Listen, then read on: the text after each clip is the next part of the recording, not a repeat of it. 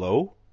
Hey, Luke, thanks so much for taking my call. I know you've been really busy with Pitch Fest, so I'll get right to it. A script came across my desk that I think fits your needs. It's called Castle. It's super, super low budget. It's a star maker for the right young talent. And I know you have access to some B actors that you like very much. Well, this is a paycheck for them, absolutely, and it will for sure sell tickets. It's basically about this kid who's kind of a mark. This guy has his eye on him, and this kind of fake friendship is forged. And all hell breaks loose when it turns into kind of this kidnapping blackmail scenario. What happens is the thief decides to rob this kid's wealthy mom's gallery. And it's what happens in the process, and this woman has to rally because she has a very deep secret of her own. I can easily hear like a very flinty-voiced actress do this role. Oh, you want to read it? Great. Good. What do you want, PDF or snail mail? PDF. I'll send it over. I'll put my credentials in the subject line for you, and we'll go from there. How's that? I know you'll enjoy reading Castle.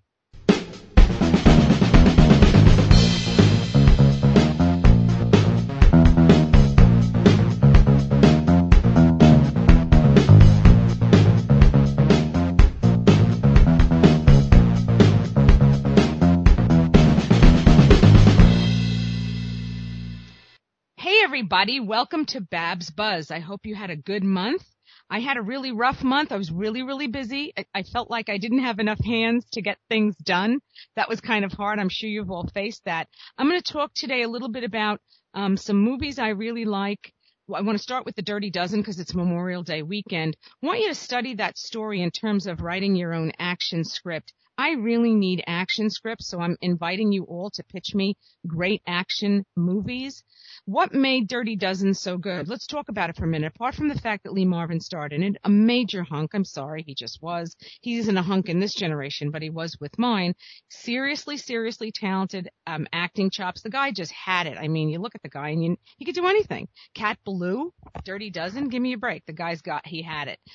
He also, by the way, was one of Ed's main clients, which I'm sorry that I didn't get to meet him when, I was just too young. Anyway, so The Dirty Dozen's on this week, and they'll probably play it a lot. I want you to notice the interplay between the banter between the characters. This is what makes them human.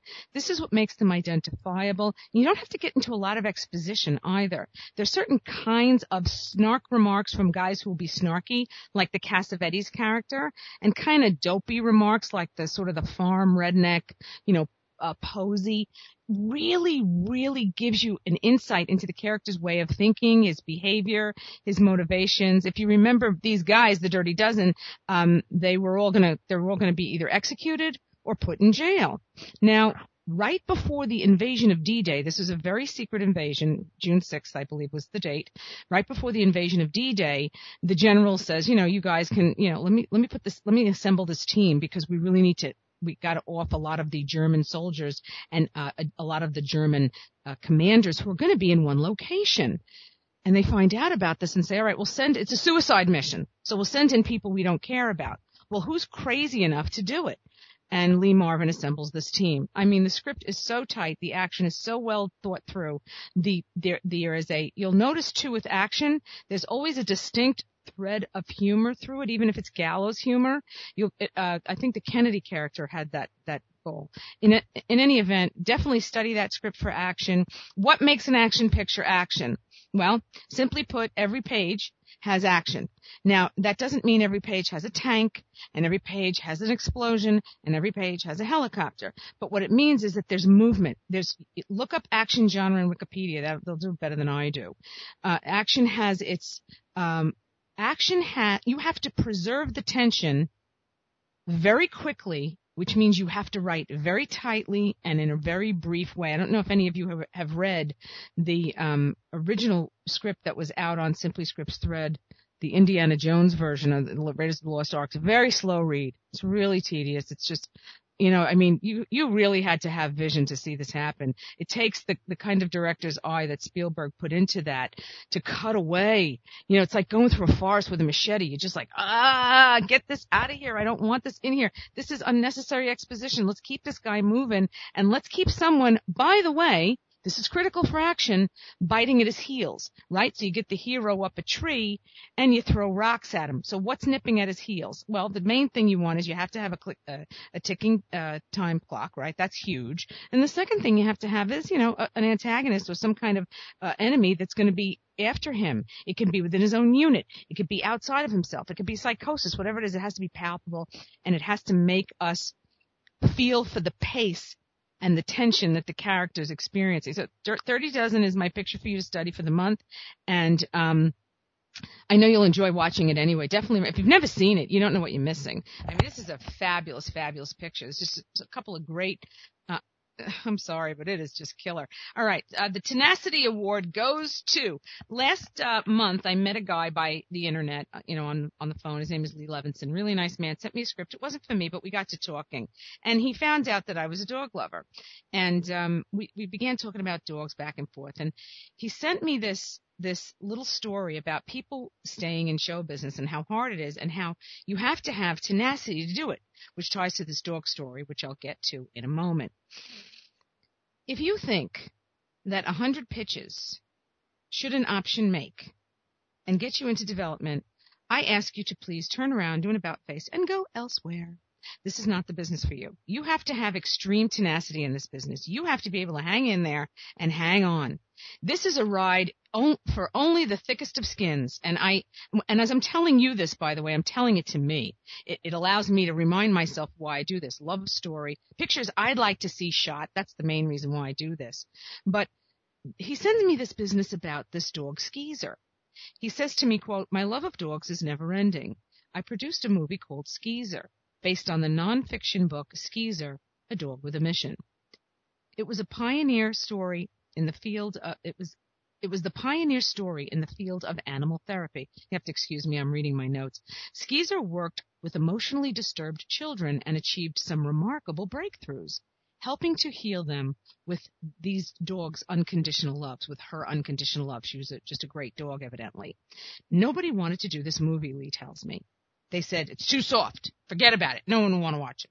After 247 rejections — I find that number to be funny, by the way, because 24/7, right? After 247 rejections over a period of 7 years, the movie that nobody wanted finally got made. Skeezer won the night for ratings for NBC twice.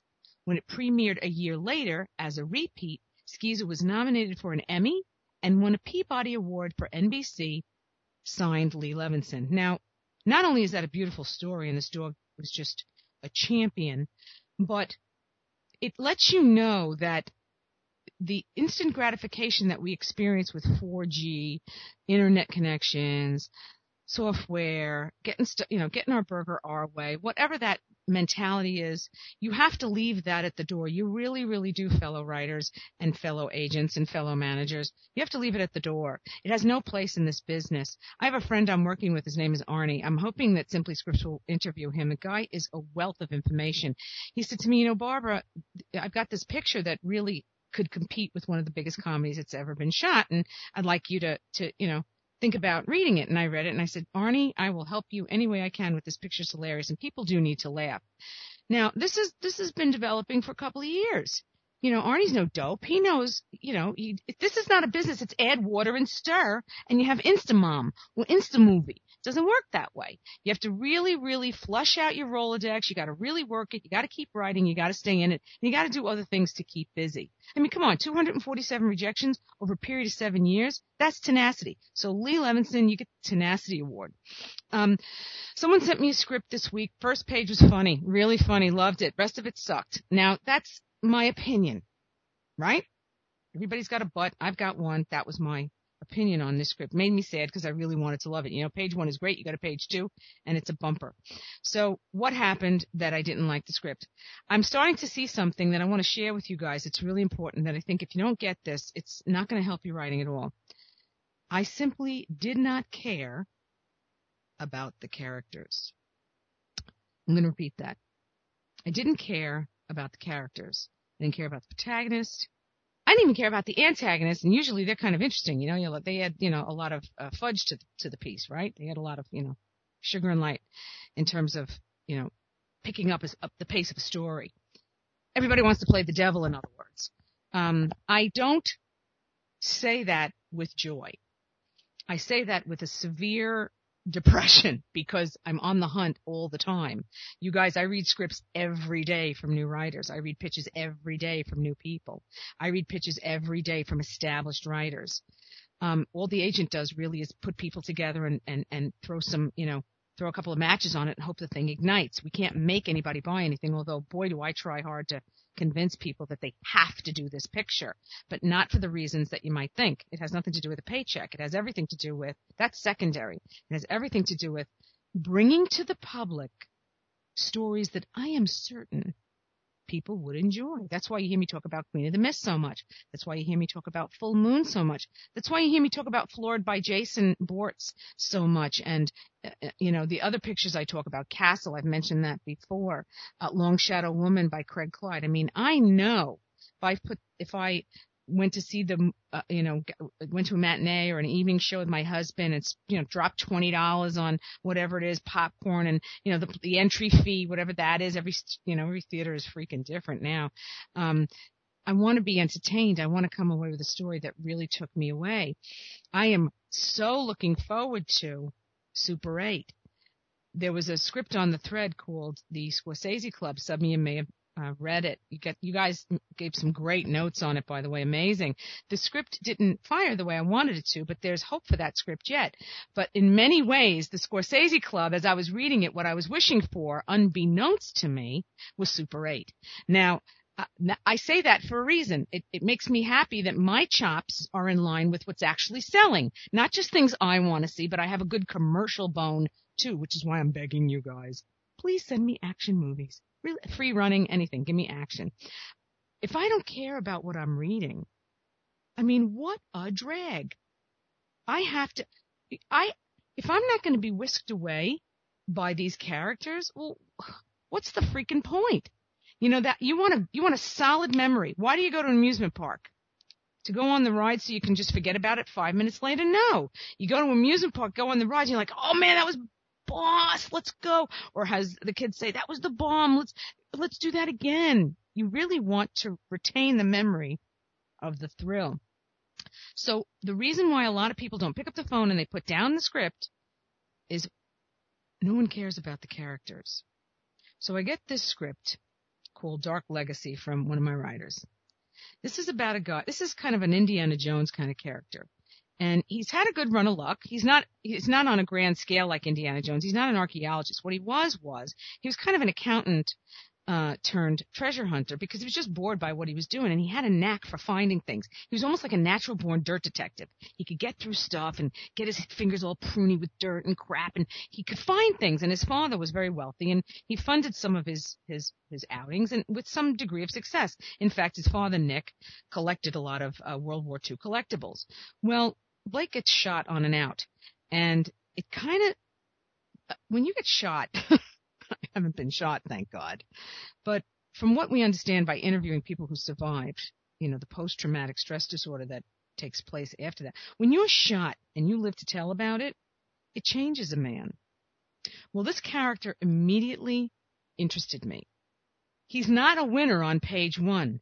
I love that about this script. As soon as I was reading it, I'm like, oh, this is going to be good. Now, there was some trite banter in there that the writer had to get rid of. But what is this guy doing instead of hunting? Well, he's gambling. He finds his yayas at the gambling table. He's playing poker a lot, and he's kind of drowning in debt. And the guy who's sitting in front of him taking his money happily because he knows he's the son of a millionaire says, you know, you're into me now for a chunk of change, and you better get your act together because this is getting – I know when a man is drowning, and I know a guy who's fighting to protect a bad hand or try to convince me he doesn't owe me any money. And, dude, I don't care how you get it. You got to get it.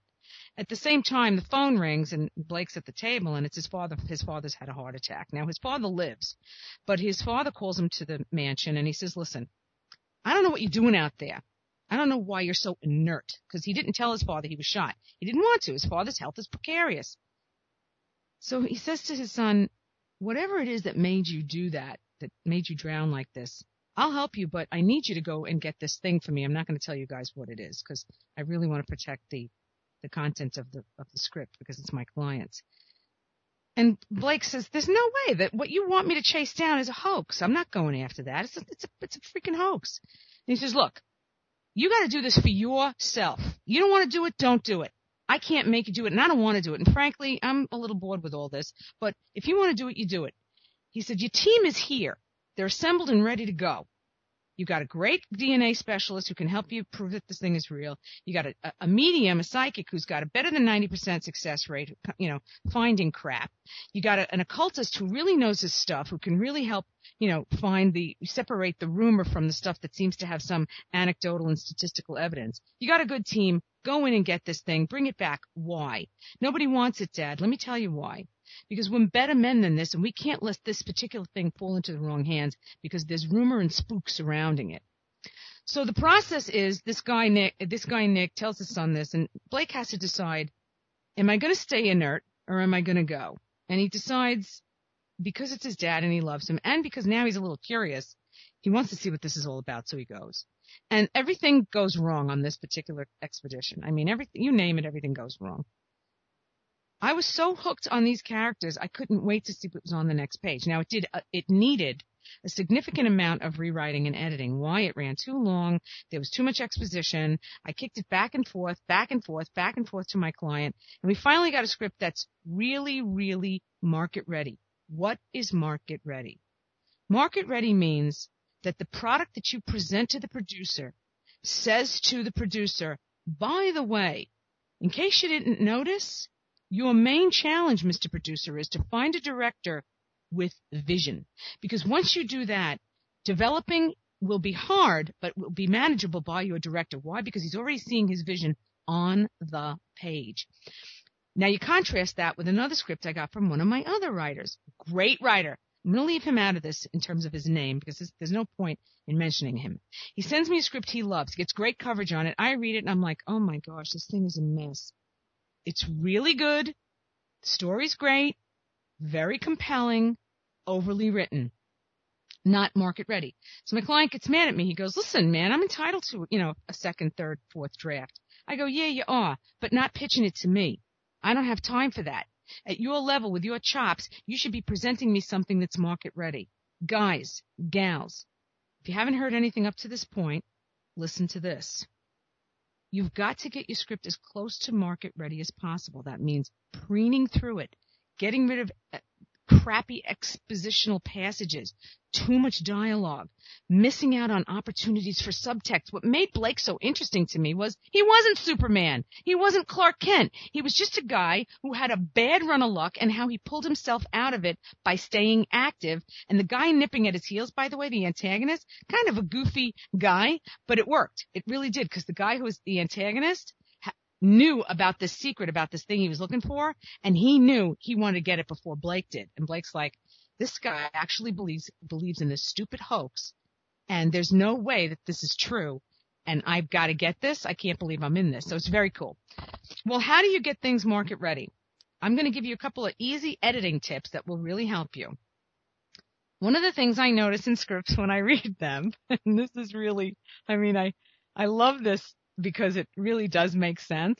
ING words and LY words, you guys know that already. Okay, if you haven't heard this show before, I don't like ING words and I don't like LY words. I learned that from a very famous writer named Larry Cruz. That's besides the point. I don't like them. It's hard on the eyes. It slows down the narrative, and readers read all day and they want crisp stuff. So passive voice irritates. But I got a script this week, and this was on the page a lot. You ready? Here we go. This is, by the way, the editing corner. We're going to be in the editing corner right now. The editing corner is also known as so what? Word redundancies. So, someone, something, somebody, well, it, very. I'll repeat that for you.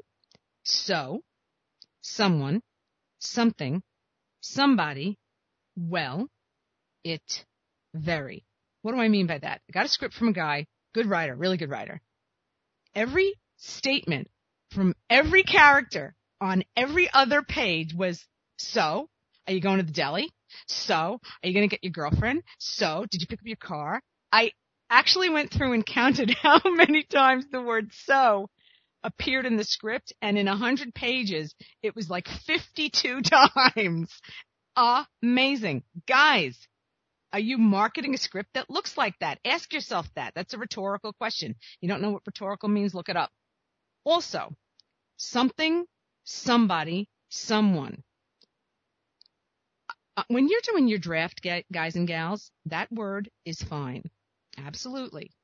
However, if you had a table read, you'd catch that. Yeah, sometimes you need the word. Sometimes, somebody, something, sometimes. I even found one just now, right? Sometimes. Sometimes you need it. Occasionally you need it. Try to find another way to say someone, something, somebody. I think if you look at it and examine it, your wordsmithing skills, a la Rodale's Synonym Finder, right, will kick in. Don't lean on someone, somebody, or something. Fix it. Well, comma. Well, I really wanted to find out if she was single and I wasn't able to do so. Could easily be, I couldn't find out if she was married or not. Right?